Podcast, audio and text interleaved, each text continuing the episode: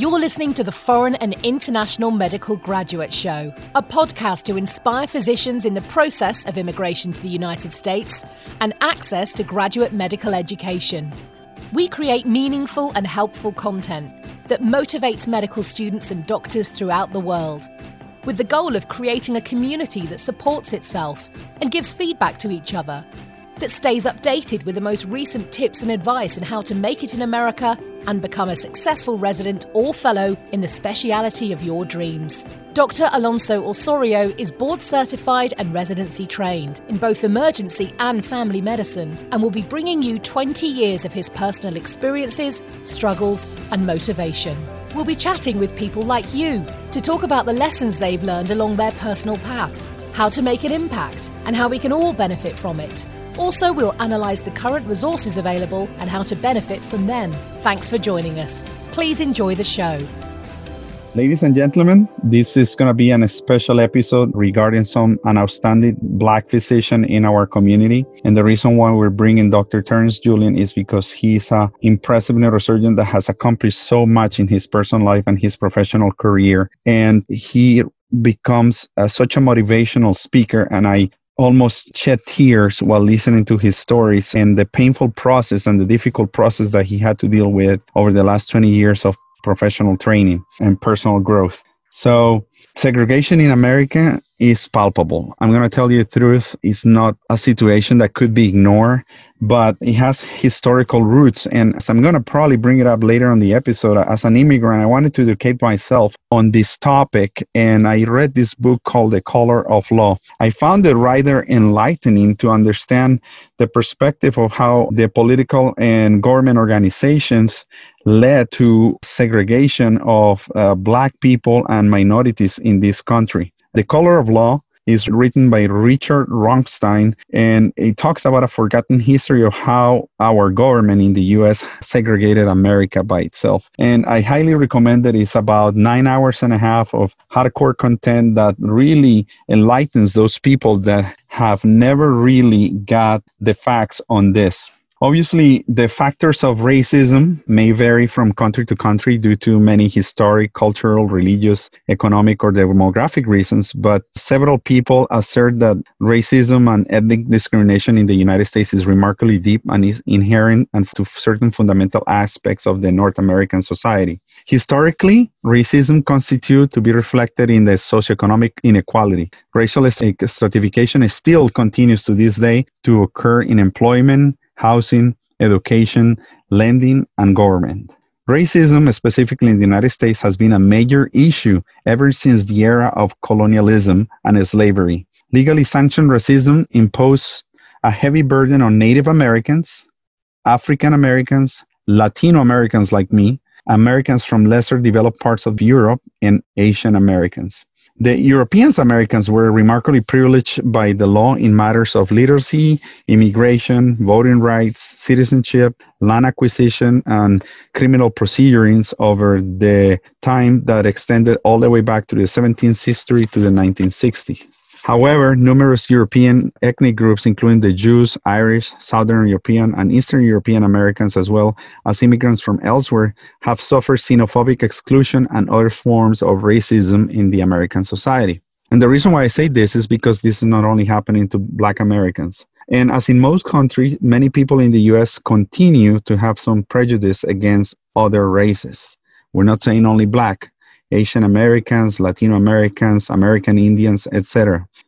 So we need to continue to really pay attention to the current situation on that. And my message is a message of love. I don't want to create any hard feelings on any of you. Obviously, there's going to be people making a lot of statements regarding this, but the purpose of this podcast is not only uh, motivational, but educational and could be somehow controversial. But we're going to use Doctor Julien as a significant example of accomplishment and success in the U S. So please listen carefully, and I hope you enjoyed the show that Doctor Julien and I have put with a lot of effort and love for you guys. Thanks.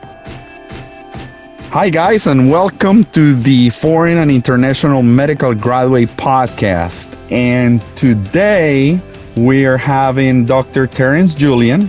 is a neurosurgeon. For those that are non-medical, that means a brain surgeon. He currently practices in the institution that I do belong, and we actually got connected to there. And Doctor Julien, despite that he's not a foreign or an international medical graduate, we try to stay current with the current political and economical situation also that is happening in the world and in the United States. And, you know, we have been speaking about the pandemic, and we brought some guests to speak about covid nineteen in the past. You know, Doctor Aneja gave us some good information, and she'll be coming onto the show in the near future to see what's the progress that we're doing with disease process. And Doctor Julien, like me, a minority uh, and a successful physician in the United States, and with the significant controversy in the news that you guys are seeing about the Black Lives Matters movements, B L M movement, I thought that Doctor Julien was going to be a phenomenal character to bring in, not only for his huge personal, professional accomplishments, but when I say he's a minority, he is, you know, a person of color like me, but he's American Black. And he has done so much for himself, and I was going over his resume, and I was remarkably impressed. We're going over about twelve to fifteen pages of some really phenomenal accomplishment that he has had throughout his career.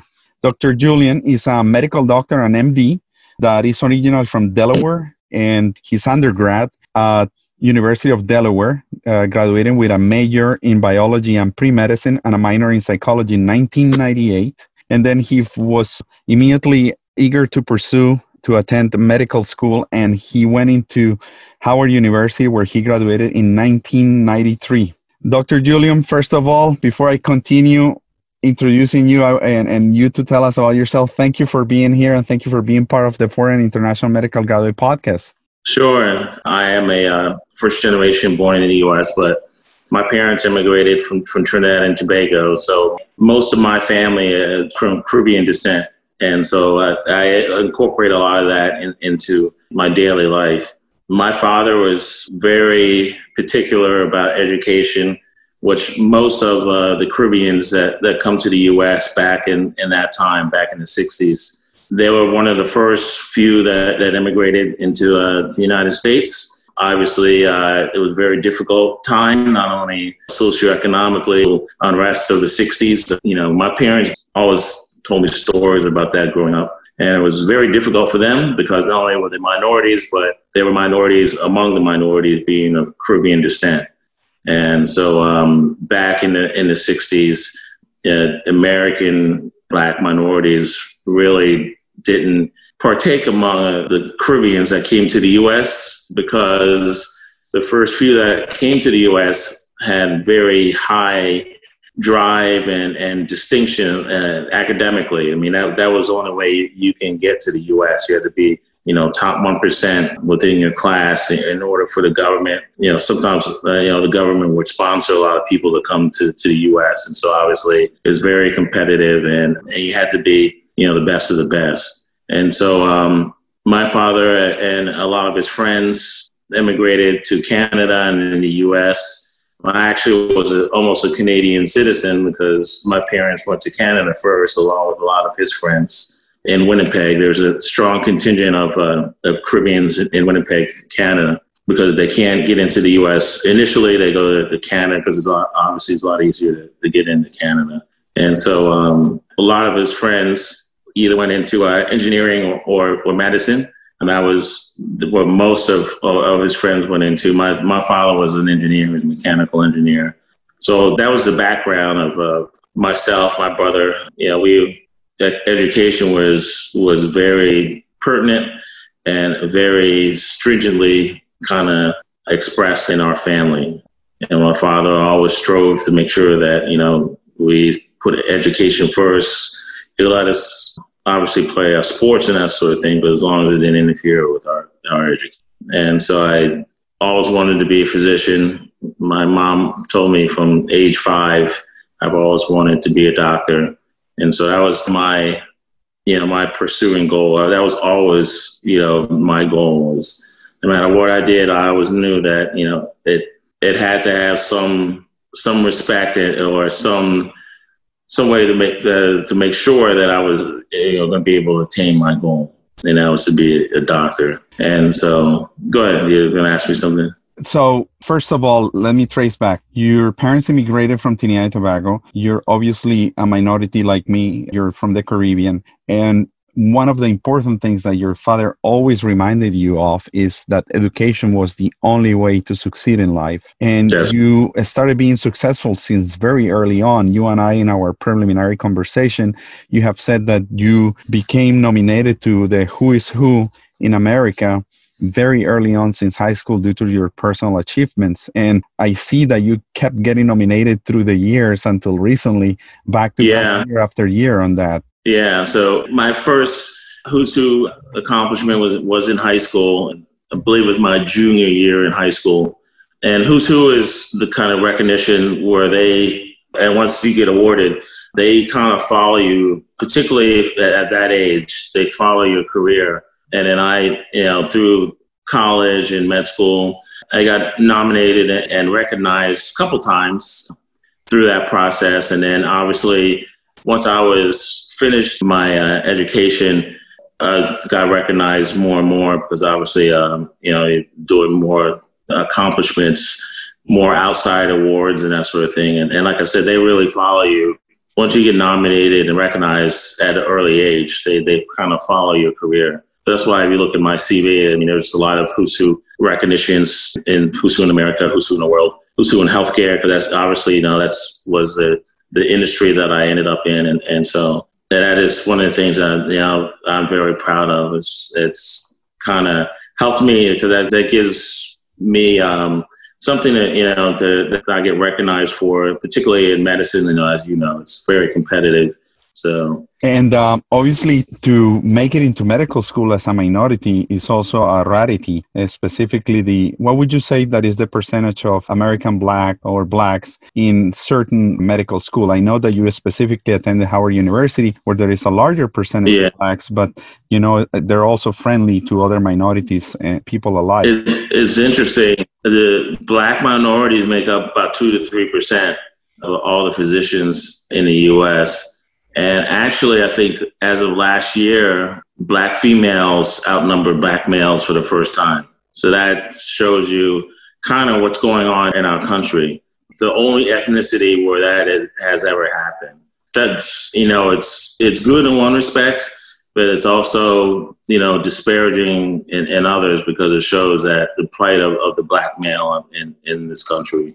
Yes, that's a very hot topic also to discuss. And please understand the listeners that I grew up in Colombia, and uh, for me coming to this country and going through the culturization process, I personally, in my country, I never experienced this sort of racial phenomenon that uh, I have to deal here on a regular basis in America. And I'm always learning, and I know that we need to be, quote unquote, politically correct and be extremely careful how we manage this critical topic. And right now seems to be the hot button that cannot be pushed because you can get in real trouble really easy. But in my personal case, you know, I, I never had an issue like this. And, and through the twenty years that I've been in America, I learned more and more and more and more. And what I have done for the last few weeks is actually picked up a book called The Color of Law. Uh, to try to really understand the phenomenon of de jure and de facto segregation, uh, to get myself exposed to, to, to the history.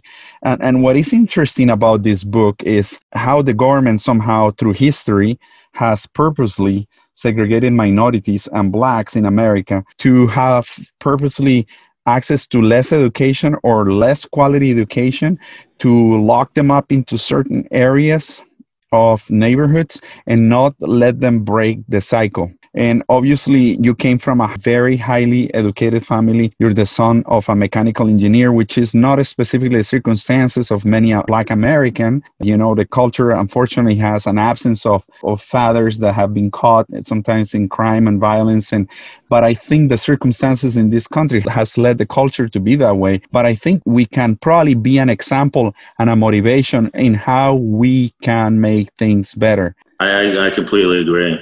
To say at least, I mean, to make it into medicine, first of all, you have to have a huge resume and you have it. And then not only to be a doctor in America with a medical degree behind your name, you also pursue neurosurgeon. Tell us how this passion from for brain surgery and, and how in the world you make it in the most regarded specialty. Yeah. I would say in the world, because the United States is the, the mecca of medicine of the twentieth and twenty-first century, you know, the top of the top of the top. I mean, and being a minority, that's yeah. huge. It's very huge, and it and it wasn't easy. Go on. Do you mind expanding on, on the feelings on, on what was the path? Sure. You know, got good grades in high school, college, med school. I always wanted to do uh, and deal with uh, brain. I was initially thought that I was going to go into neurology, and uh, that's what I was working towards. I was. That's why you see my C V. I have a psychology minor because all of the courses that I took had getting a minor in psychology. I, I could have stayed like an, another semester, taken two other courses and, and double majored if I wanted to. But I was always interested in, uh, in neuroscience, the brain, in particular brain tumors. And that's why if you look at my C V, I did some fellowships at, uh, did a research fellowship at, at Sloan Memorial and then a clinical fellowship down here in Tampa at Moffitt Cancer Center. So I always was intrigued about the brain, neuroscience, and, and in particular, the interaction of oncology. And so during my undergrad years, I specifically, I geared myself towards molecular biology because that was one of the, the new sort of basic sciences that was coming up in, in the eighties, uh, molecular biology and, and how it related to neuroscience. So cause that's, that was what I wanted to do. I wanted to be a neurologist and and kind of work in the basic science aspects of that as well. When I got to med school, first day, we meet all the chiefs of all the services. And each chief kind of asks you, you know, what you're doing, what, what got you interested in medicine. So I met Doctor Gary Dennis. He was told him that, you know, I have interest in, in neuroscience, brain tumors. You know, I was thinking of being a neurologist. And um, he kind of looked at me kind of quizzically, and he, was, and he was like, no, you don't. He said, you want to be, you need to come spend some time with me. So I, my first year, my second week, you know, my basic science courses, I met with him. He was like, yeah, come spend some time with me. So as a couple of, uh, on my off time, I would go to the O R, and then it was, I was really intrigued by it. And my second year, I did a, uh, scientific project with him. It was um, looking at gunshot wounds because we remember this was the eighties, and so D C was very prevalent, you know, among violence in, in the eighties, and so they dealt with a lot of gunshot wounds at, at Howard University Hospital and, and and D C General. Howard covered D C General back then. It's no longer around now, but between D C General and, and H U H. A lot of gunshot wounds, gun, you know, knife and gun club, big, you know, for sure. And um, and so he had me kind of look at um, uh, retrospectively some of the the G S Ws to the head, doing see how the, the outcomes were, looking at their CAT scan data, and then we put a paper together and, and we actually got it published. And so um, with that kind of work, I was like, you know what, I think I could. Uh, this is the field for me. And so I, um, at Howard, they have a uh, fellowship. It's called the Mitchell Foundation Fellowship. Two people each year are get to apply and, and uh, get recognized. And so that ended up being the work that um, I did with him. I was one of the uh, Mitchell Foundation Fellows. Got a little stipend associated with it. You know, we had to produce the work and then um, and get. The basic thing is that um, had to get the uh, manuscript published. And so um, that was the manuscript that and the work that I did with him. And that really got me interested in, in neurosurgery. So not only you attend a school that is mostly pre- prevalently Black, but you become the best of the best within the minority. And you excel to become one of the two holders of an academic uh, scholarship to pursue a fellowship in research in neurotrauma. Which yes, it was surgery and surgical subspecialties was a fellowship. Because okay. Doctor Mitchell, he was, uh, I believe he was, he was either colorectal surgeon or a transplant surgeon, and he established that fellowship. So any surgery or surgical subspecialty medical student in their second year, that was like prepare them in order to, to get before they went into the third year. Awesome. So you did this fellowship, but I guess that was the little uh, seeds that you planted to move on into the next step. Yeah, exactly. So, and this is when the going gets tough, because you're applying to brain surgery, neurosurgery in America, guys. I rotated to the neurosurgeon as an emergency physician on my first year, one month, on my second year, one month, and my third year, a couple months. And it's the most brutal rotation I ever done in my life. I did like four months within a thirty-six month period. Doctor Julien did this for the seven years of um, residency training in, in neurosurgery. Plus all the fellowships that you have accomplished. Oh my God, uh, they're huge. Neurology, so, oncology, what else? Well, I will say, I don't want to forget the people that helped me. So at Howard at that time, Doctor Barber was still on staff, and he was the third Black person to get trained in neurosurgery ever. Ever. And the third neurosur- Black neurosurgeon in America. Guys, and why we're talking about this is because, guys, I'm just going to be blunt. Neurosurgery is a white person, especially. I always say. No women. Is the last vestige of white medicine in America. Yes, sir. You have said yeah. it better than I, I could have. And it's, it's been the case. I mean, you know, kind of going through it all and everything. I'm telling you, it is. I grew up in the suburbs in white America. That's why, you know, I everyone always jokes with me and saying why you talk the way I, because I grew up, you know, in, in the suburbs. And so, you know, I've always been around, you know, white people. I mean, that's what my father wanted. He wanted to make sure that we were around people who are highly motivated, highly educated. So that would be one less thing, because being a Caribbean like like you, I mean, you know, probably more so than, than I do, having um, an accent and that sort of thing, it, it makes you stick out in, in the crowd when you're around, you know, areas of, of educated people in, in, in America. I mean, it's just, it is what it is. I mean, that's, my father talked to me about it all the time. I mean, that's why he's like, I, you know, my parents both have very thick, you know, obviously Trinidadian accents. And um, my dad talked about it all the time, how he said if there's one thing that he wished he didn't have, it is, is that accent. Because that accent, it's, it's hard enough being Black, but being Black with a, a Caribbean accent, it would made it particularly hard for him to get ahead in America. And this is a question that probably I have never asked before, but I always ask myself. And as I said, without trying to make an offense to anyone, what were the teachings or the heads up or the educations or the pointers that your father told you about this racism that is so prevalent in America? What was his uh, few things that yeah. he told you to carry yourself or to act or to do, or what were the, the things? I mean, part of it was was carrying yourself. You know, you had to carry yourself the way they do. You had to be, obviously, I mean, it's a cliche, but you hear it from every Black person that, that has gotten ahead. You have to be the, the best white person, you know, and, and that you're competing with. You have to be better than them, because, you know, you're at a disadvantage automatically. You walk in the room, you are automatically at a disadvantage. They see you, see you're Black, and you can, they, on paper, you're like, oh yeah, this is a very, you know, well-rounded, educated, you know, person. But as soon as you walk in the room, they see that you're Black. That puts, you know, one check, you know, against you. No matter what you say, no matter, you know, who you're competing against, there's always that that little check mark against you, you know, being a, a Black American.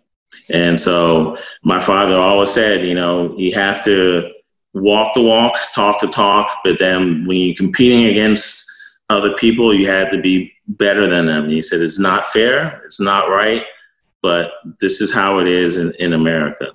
Wow, that's beautiful teachings. And, um, you know, um, as a Latino, you know, I would say immigrant Hispanics were also one of the groups that is uh, after American natives, one of the top segregated groups in the United States. And as you said, my accent has gotten me in trouble sometimes. Things get twisted or misinterpreted or just... Uh, yeah, he said that there's one thing that that he wishes he could change about himself, it's his accent. And I'm I'm like looking at him, I'm like, why? I was like, I love your accent. I said, I wish I had your accent. And he was like, no, you don't. He's like, where we are and how you are is for a particular reason. Yes, yeah, because all the misgivings and hardships that me and mom had to go through, you know, being in America all these years. Well, you were referencing one of the top first three neurosurgeons, one of your attendings that you are extremely yeah. thankful for. Let's go back to that and retake from that part of the story that it seems to be extremely moving to you. Yeah, Doctor Barber was, uh, as I said, he was the third trained neurosurgeon in, in the country, black trained. When I got there, he had just, I think, stepped down the year before or two years ago as uh, the chairman. And so Doctor Gary Dennis was the chairman at the time. He's from uh, Louisiana. He was the first black neurosurgeon trained at Baylor University. Wow. So you can see there's a lot of, a lot of heritage, you know, in, in the eighties, you know, at that time. And then uh, Doctor LaFall, I don't know if you know who Doctor LaFall is. He, he just passed away last year. He was a preeminent cancer surgeon, and uh, to the point where he was president of the American Cancer Association, the only black, you know, surgeon that's ever been uh, president of the American Cancer Association. He was amazing. I mean, not only Doctor Dennis, but when I started doing my, my third-year rotations and we would do a general surgery, I was able to scrub cases with him. He was an amazing, amazing man. I mean, we always used to hear the stories about how he never had to study during med school. He had a one hundred percent total recall. So he would just listen during the the, the lectures. And then, you know, we always used to hear, because a lot of his colleagues were in med school with him. And uh, one of them, Doctor Collender, who was a transplant surgeon, always used to tell this story about how he and, and LaFall, he'd be studying, you know, for, you know, exams.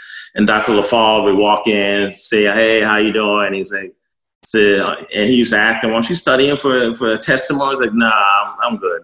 And then, and then he would go in and get a hundred, and, and he would ace it. So huh? It's like he had that kind of of a recall, that kind of memory, and then so he was a, an amazing person. And then on top of that, he was he was a brilliant surgeon. Sometimes we often see that in surgical subspecialties that people who are really really good, smart, that they're not good hands wise, but he was very good. Uh, chairman of this department of surgery. And like I said, he was president of the A C A, which is not a small accomplishment. For the non-medical listeners, we are touching right now something that he just said. When you become a brain surgeon, you have to have a huge dexterity with your hands, which you need to be good with your hands to move along, to deal with little microscopes operating on tiny little brain aneurysms or blood vessels and very particular areas that if you don't touch properly or manipulate the proper way or use a cautery on the wrong region, you can affect the patient permanently. You affect them permanently. So you not yeah. only have to be smart, but you also have to be good with your hands. So you were obviously uh, proven that you are good with... Uh, fine motor skills. Yeah, that's, that's one thing that I, I found during school is that, yeah, I I had a good knack for surgery and, and I liked it.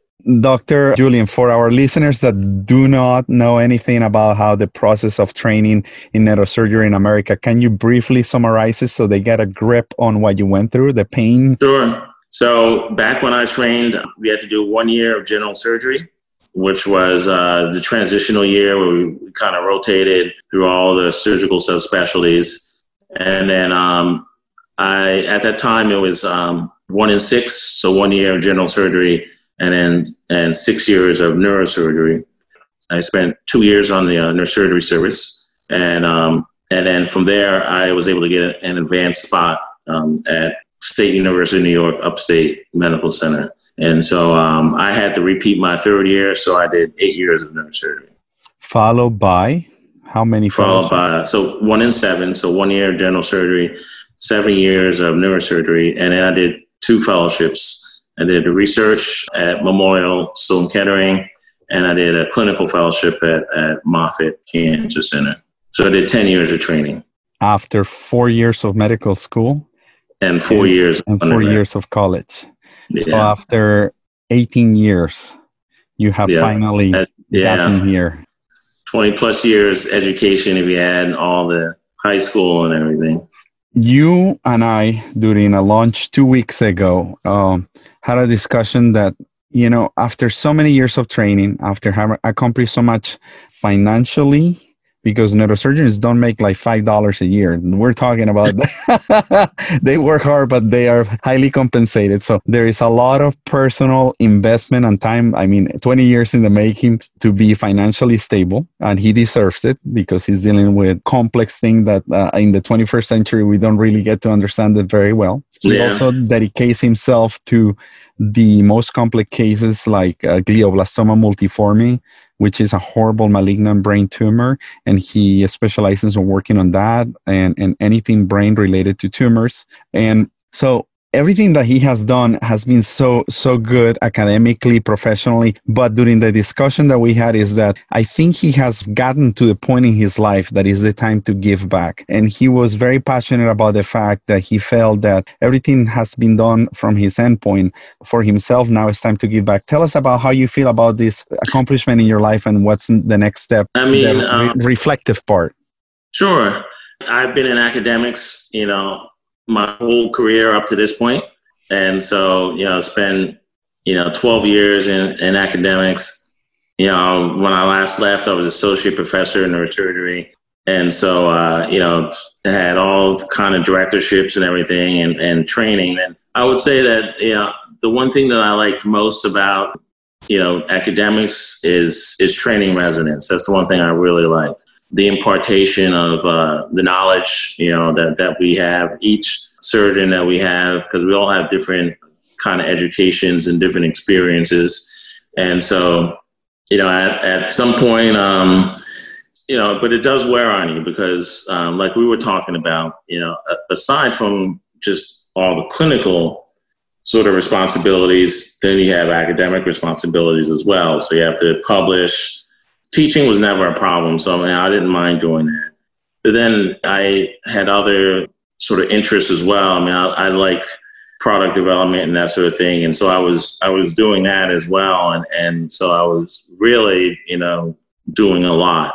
And so, you know, I got to the point where you know, I wanted to, you know, kind of do my clinical work and then do my kind of product development sort of interests as well, and, and, and not have, you know, other sort of, you know, requirements that, that, um, you know, I was kind of not paying attention to. And so, um, because they're always there, particularly in academics, there's always, you know, something that kind of your time is, is attributed to. And so, um, you know, my, uh, my father passed away a couple of years ago. And I, I wanted to move down, be closer to my mother. And so, you know, the position here, they had had still not filled. And I did a fellowship in Tampa. So I, I'm very familiar with Tampa. You know, I like Tampa and, you know, said to myself at some point, you know, I, I would want to come back to Tampa, you know, if not to practice, you know, maybe to retire or something like that. And so, you know, the, the opportunity opened up. And so I, you know, I came here back to Tampa, which allowed me to kind of still practice in the area and able to do some of the things that, that, that I want, you know, kind of interested in still doing. So Doctor Julien is an imposing, tall, six five, no. The muscular man. One, that, I'm six one. Six one that drives a phenomenal gray Maserati, yeah, and he's now here with us in Tampa. And uh, I had the privilege to give him the orientation at my hospital when he initially That's joined true. us. And I'm really thankful for you being here because it's so hard to get an hour of a brain surgeon to just talk to, to someone in general about life. But no. Doctor Julien, let me go back a little bit. Okay. I know that you broke the cycle of segregation and the competitiveness of getting into such a niche of white people. What barriers you had to go through that were not really obvious? They were like de facto, like hidden, yeah, negated, but that yeah. it was happening. What was it like? Give us a few examples live without bringing names or, or people, but you, no, know. you know, back in the eighties, you know, medicine was very resistant to still, you know, letting minorities, particularly black minorities, in their ranks. And so, you know, first applied to medical school. I uh, I didn't get in initially, and so I had to uh, I did spend a year doing research, and then that kind of allowed me to enhance you know my resume to the point where I was able to get in. I got in at, at Howard and Thomas Jefferson. I uh, initially waitlisted at, at Jeff, and and then I'd already moved down to D C. And then by the time I uh, they told me that I got in, I, it was like the first week of med school, at, and, you know, at Howard. And so I was already there. I was like, you know what? My, plus, my father went to Howard for, for undergrad, and uh, you know, he got his engineering degree at, at Howard. So I was like, let me um, let me just stay here. I mean, I was I was already there, and and you know, I think that was one of the, you know the best decisions uh, that I made, because it it gave me a, a very different sense culturally of being Black in America. Because, like I said, I you know up until that point, I was always you know in the suburbs around around white people, and even University of Delaware was, was I hate saying this, but there were about fifteen thousand students in University of Delaware when I was there. There were less than five hundred Black people, minorities, oh. not just, just Black, not minorities, but less than five hundred. Think about that, of a school of fifteen thousand. What was like, or what is like to be Black in America? It's very difficult. You know, growing up, I grew up in the seventies and seventies and eighties. It was a rough time in, in America. The N-word was flung around. I jokingly tell people, you know, uh, growing up in the seventies, I heard the N-word so many times, you know, I would think it was my middle name. So, you know, it's really rough growing up in America. And, and hearing you kind of say that, you know, you will never experience that. I mean, I, you know, it's it does lend to the fact that I was like, man, I wonder how I would be different, you know, if I didn't have to experience that, you know, growing up. Did it make you tougher? Did it make you? Oh, definitely did. You know, it, it hardens you, and, and it it makes you persistent, makes you very persistent, because getting in, um, you know, to medical school, you know, was a chore, but getting into neurosurgery was was almost almost impossible. Uh, being Black in this country, when I when I was at N Y U doing my fellowship. Surprisingly, there were two other Black residents there with me. They were both in the years ahead of me. And so um, the three of us, uh, you know, we used to always hang out, always go to conferences and everything together. And back then, it was, remember, it's the eighties, early nineties, middle of the, uh, of the AIDS epidemic in New York City. So I was there from ninety-four to ninety-six, which was right in the middle of the AIDS epidemic in, in New York. And so, you know, back then, the imaging wasn't as good. M R Is weren't as good as they are now. So in order to diagnose someone that had toxo of the brain or anything, that we had to do brain biopsies. And, um, And my chairman, since he was a uh, brain specialist, because consulted to do these, and, and he hated to do them because, you know, patients were H I V positive, and, you know, most of them were, you know, minorities. And, you know, I hate to say it, but, you know, he was Irish, and, uh, and you know, he had his own set of, of attitudes that, you know, would make one think about if he really was someone who was, you know, distasteful of, of minorities. You know, there were a couple times where, you know, we would go over conference, you know, pre-op conference, and, um, yeah, we used to see a lot of AIDS patients, like I said, and, um, you know, several comments were made by, of course, all the professors were white, so several comments were made about the patients, whether it being Black, whether it being on crack, you know, whatever, you know, saying that, you know, this, this is a waste of time, you know, why am I, why do we have to biopsy, you know, this, this crack, you know, this crack, whatever. And so, and knowing that they had, you know, they had three minority residents, you know, that were in, in the auditorium listening to what they're saying, didn't care one bit. Wow. Well, that's shocking, guys. And uh, I think that you were also lucky enough that during your training, you found a very progressive uh, program director that was all inclusive. And you said that yeah. your training program looked like the United Nations. They had a yeah. white, a woman, a oh. Latino, black. That's correct. So from there, uh, from N Y U, I went on to uh, SUNY Upstate, and um, did my chairman there. Um, his name was Doctor Hodge, Charles Hodge. And all of my friends say that we, we owe our professional lives to him. I mean, he was very progressive.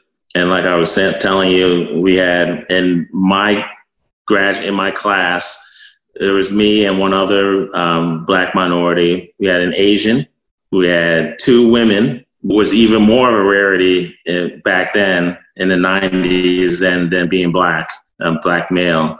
So, yeah, I mean, there was a time where um, all the senior residents were white, and then all the residents behind them, including myself, were minorities. So at one point in the residency, minorities outnumbered the white people, which was the only program in America that was like that. It is amazing. And what do you think it would be the way to start changing our culture? I know that this movement has created a lot of criticism. And how do we do it from within ourselves individually? Um, people like my chairman, because all the people in power are white, but it's going to take, you know, obviously white people who are in places of power that aren't going to be afraid to elevate now, minorities, women. I mean, that's what's only, that's, until that happens, nothing really is going to change in this country. And you look at our president now, and, you know, it feels like we're back in the fifties and sixties, to be perfectly honest. Yes, it is extremely sad. And I try to stay away from making political comments because I know people are going to be posting, doing a lot of hate commenting and stuff like that. But, you know, it is hard to uncover the truth. It is hard. So I'm going to ask you this. You and I have met. We're in, in, in a cocktail party, and it's not about being a doctor. And I'm a normal person. I'm I'm an, a banker, and you happen to be there, extremely well dressed. And hello, uh, hi. What's your name? I said, my name is Alonso. Sorry, and your name? Uh, I'm Doctor Terrence Julien. Oh, you're a doctor. So they're changed. They, their eyes probably popped out. And then you tell them, oh, really? What kind of a doctor you are? And you tell them, I'm a brain surgeon, and they probably poop on their pants. Let me tell you, because it's it's happened so many times that I don't tell people what I do unless they specifically ask. So they ask, you know, what do you do? You know, and, you know, a lot of people will do that. And I just say, oh, I'm I'm just a physician. I, I don't say anything else. Sometimes people kind of pry. I let them get one question in, and I, I will literally deflect it. And if they're persistent, then I say, all right, I, I let them I say I'm a neurosurgeon. Because once they find out you're a neurosurgeon, it's like the whole, everything changes. And I'm like, I don't want to be portrayed that way. You should be interested in who I am because of, you know, we're here talking and, and, and everything. But once they find out that you're a neurosurgeon, they're just like, yo, this guy has to be somebody. He's, he's not only a neurosurgeon, but he's black.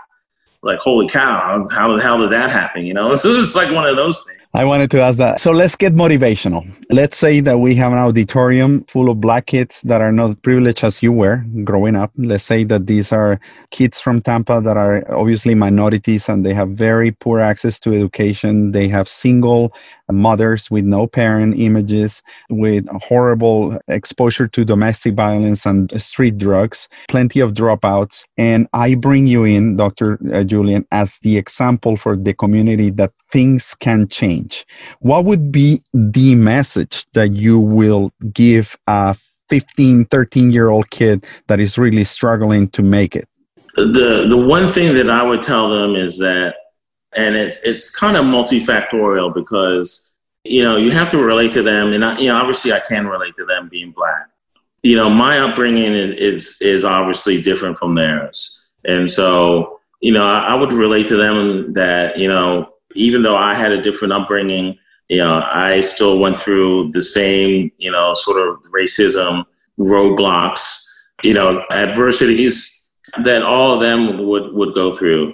And so, you know, the biggest thing is, is you have to find a mentor. And that's that's the one thing that I kind of strive to do. If anyone wants to, to wants me to be their mentor, I'm my way to help them, because it's very, very difficult to do, to get ahead, and not only get ahead, but to to break out of that cycle alone. I mean, it, it's been done. Obviously, it has been done, but it's it's very difficult, and it takes someone of a very unique character to, to kind of do that. Someone who uh, is able to kind of be have blinders on, only looking at, you know, the main goal is is to get out of out of their situation. And even then, there's some very promising young people that that still have issues and, and, and difficulties in doing that. So, um, you know, that would be one of the, the one things that I would tell them is, you know, find a mentor, work with someone to kind of help you to, and guide you. And I think that's the biggest thing, is to, to guide you on a, the correct path. Because someone like me, you know, I've I've been through a lot of adversity, so I know kind of some of the things that, that they need to look out for to kind of help them to get out of where they're at. Because not only will they have to, you know, kind of navigate through life, but, you know, they'll have to navigate through their current living situation as well. And, and you know, none of us can really know what that's like. Only they can know what that's like. And so um, whoever and, and or whatever they can do to kind of help them to kind of navigate through uh, life experiences, to kind of make things just a little bit easier, one, you know, one or two, maybe less roadblocks is, is sometimes for some people all it takes to, to help them to, to get out of where, where they're at, and uh, to help them get on the, on the proper path. And I'm married to an American white chick, is what I call her. And uh, my kids, my daughter is like me, you know, dark skin color, and my son is a little white dude. And every day I remind them of the fact that I'm an immigrant to this country that came with one bag of luggage into an airport in Miami twenty-two years ago, with a lot of dreams and hopes, and everything that they have standing over their heads, the roof, the things that they have, the toys, has not been given for free. That there no. is a lot of work that his father had to go through, yeah. and segregation to go through. And to this day, I still am considered a little, quote, different because of the way I act and the way I express myself, or the way I carry myself, or how flashy I am with my clothes, my necklaces, my bracelet, or just my demeanor. But, yeah. you know, it's, it's who I am, and I'm not going to change. I'm extremely proud of my heritage. And I tell my kids, you must be proud, and everybody has to be treated as an equal. And unless we start changing the mentality of the little children in this country, I don't think these generations are going to change. No. Despite the nasty politics that are happening right now for power, I think uh, this is the moment to kind of get together and realize that there is more to life than hate. And I'm just uh, extremely moved by this episode, Doctor Julien, because it's been a lot of empowerment for minorities. So before I let you go, I want to direct a little bit of hope and specifically get some advice from you towards international medical graduates, to young kid from India that wants, or let's say China, that wants to be coming to America, has great U S M L E scores and has great letters of recommendation, wants to become a neurosurgeon. What do they have to do, and what are the uh, roadblocks they're going to be facing once in the United States? So the biggest roadblock is obviously they're going to be in F M G. And so, and their scores more often than not are going to be better than, than American students. And so what they have to realize is that it's not an equal sort of comparison.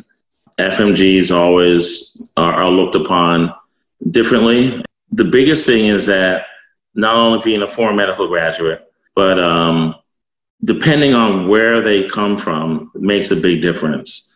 Someone who, like you said, China, but maybe India, you know, Germany, Canada, or United Kingdom, they're going to be looked upon in a more favorable light than some of the other foreign medical graduates. And it's it's all because of their similarity of their medical system to the U S system.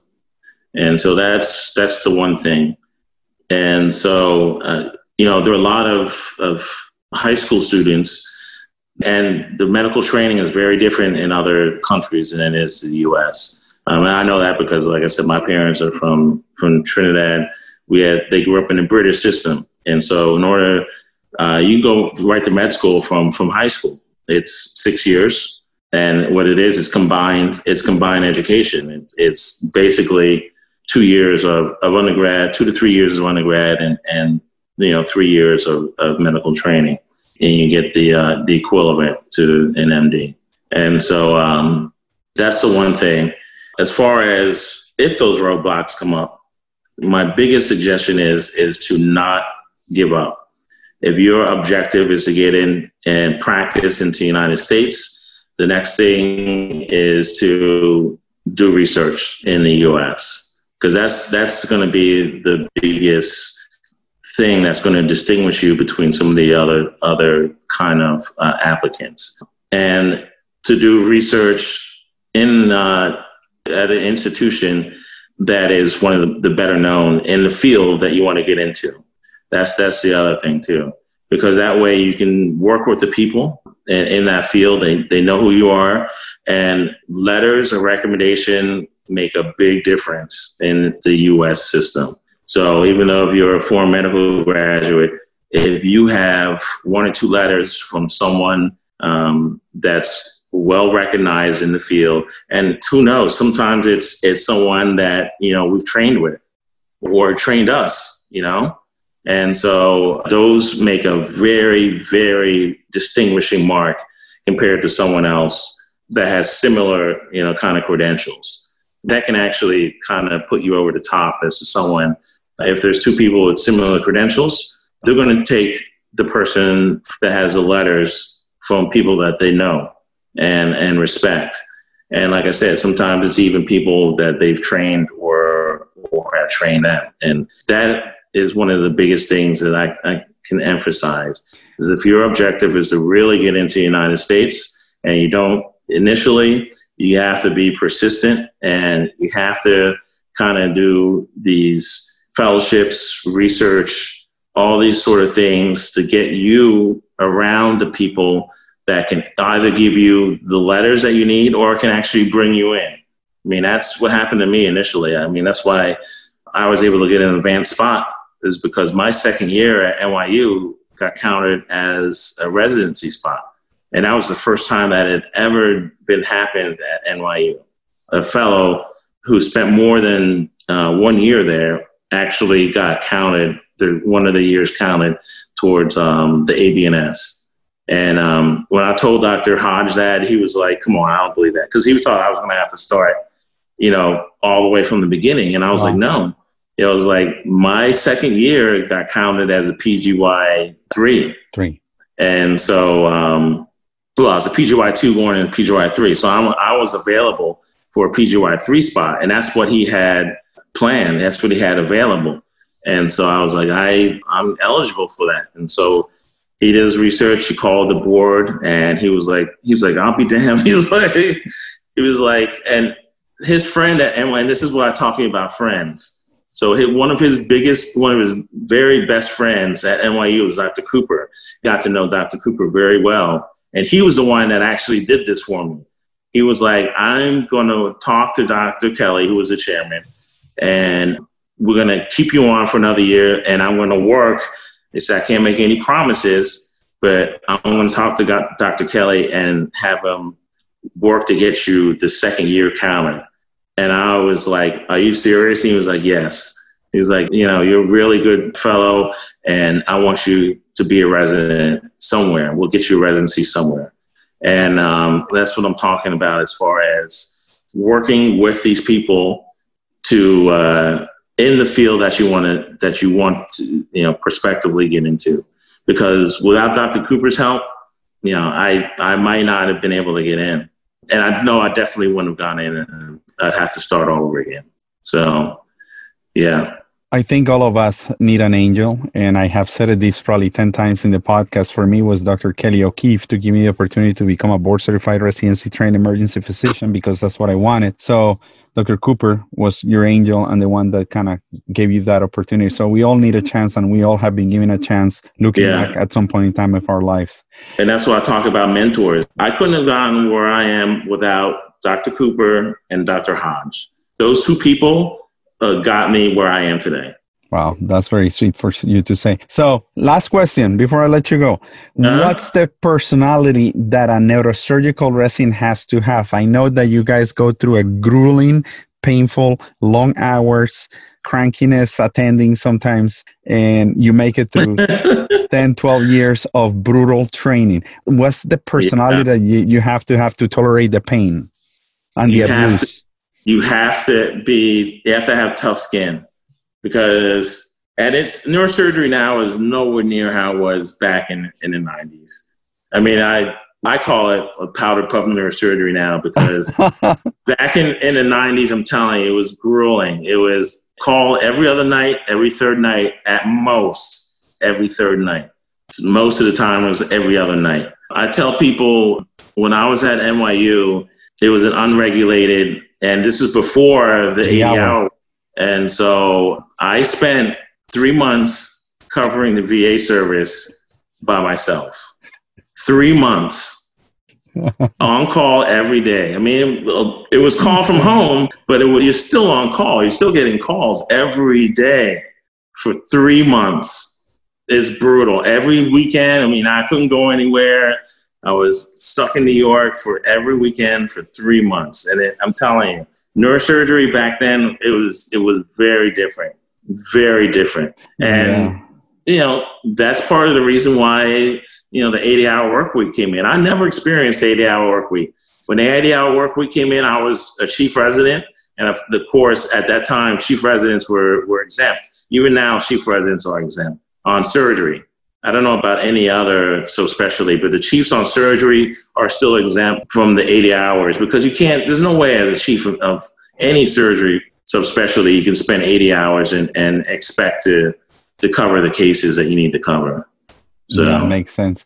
Well, yeah. You heard from the man. I'm going to call Doctor Terrence Julien the man, because he broke through it. And I think the last hour and fifteen minutes have been phenomenal. I I mean, no, I'm, I'm impressed. I'm surprised. And I'm going to tell you, I'm proud of you. I'm proud of you. Thank you for, for doing what you do. Thank you. And I hope I never go to see you for a brain tumor. No, no. See me. I, never, ever. Um, Thank you for fighting this horrible disease and this horrible condition. And from the bottom of my heart and my listeners, I hope that the message that they get to capture is one of motivation, is not one of criticism, is not one of judgment, is not a, a, a, a statement of uh, us against white people. Uh, I, we're all in the same boat. We're one same race on this planet. Let's keep it together and let's be happy. There is no need to have hatred. And let's try to make, as the president says, America great again. Exactly. Anytime, hey, you want to do any more, let me know. Uh, you've been fantastic. A blessing. And uh, thank you so much, Doctor Julien, for being on the show. Have a good day.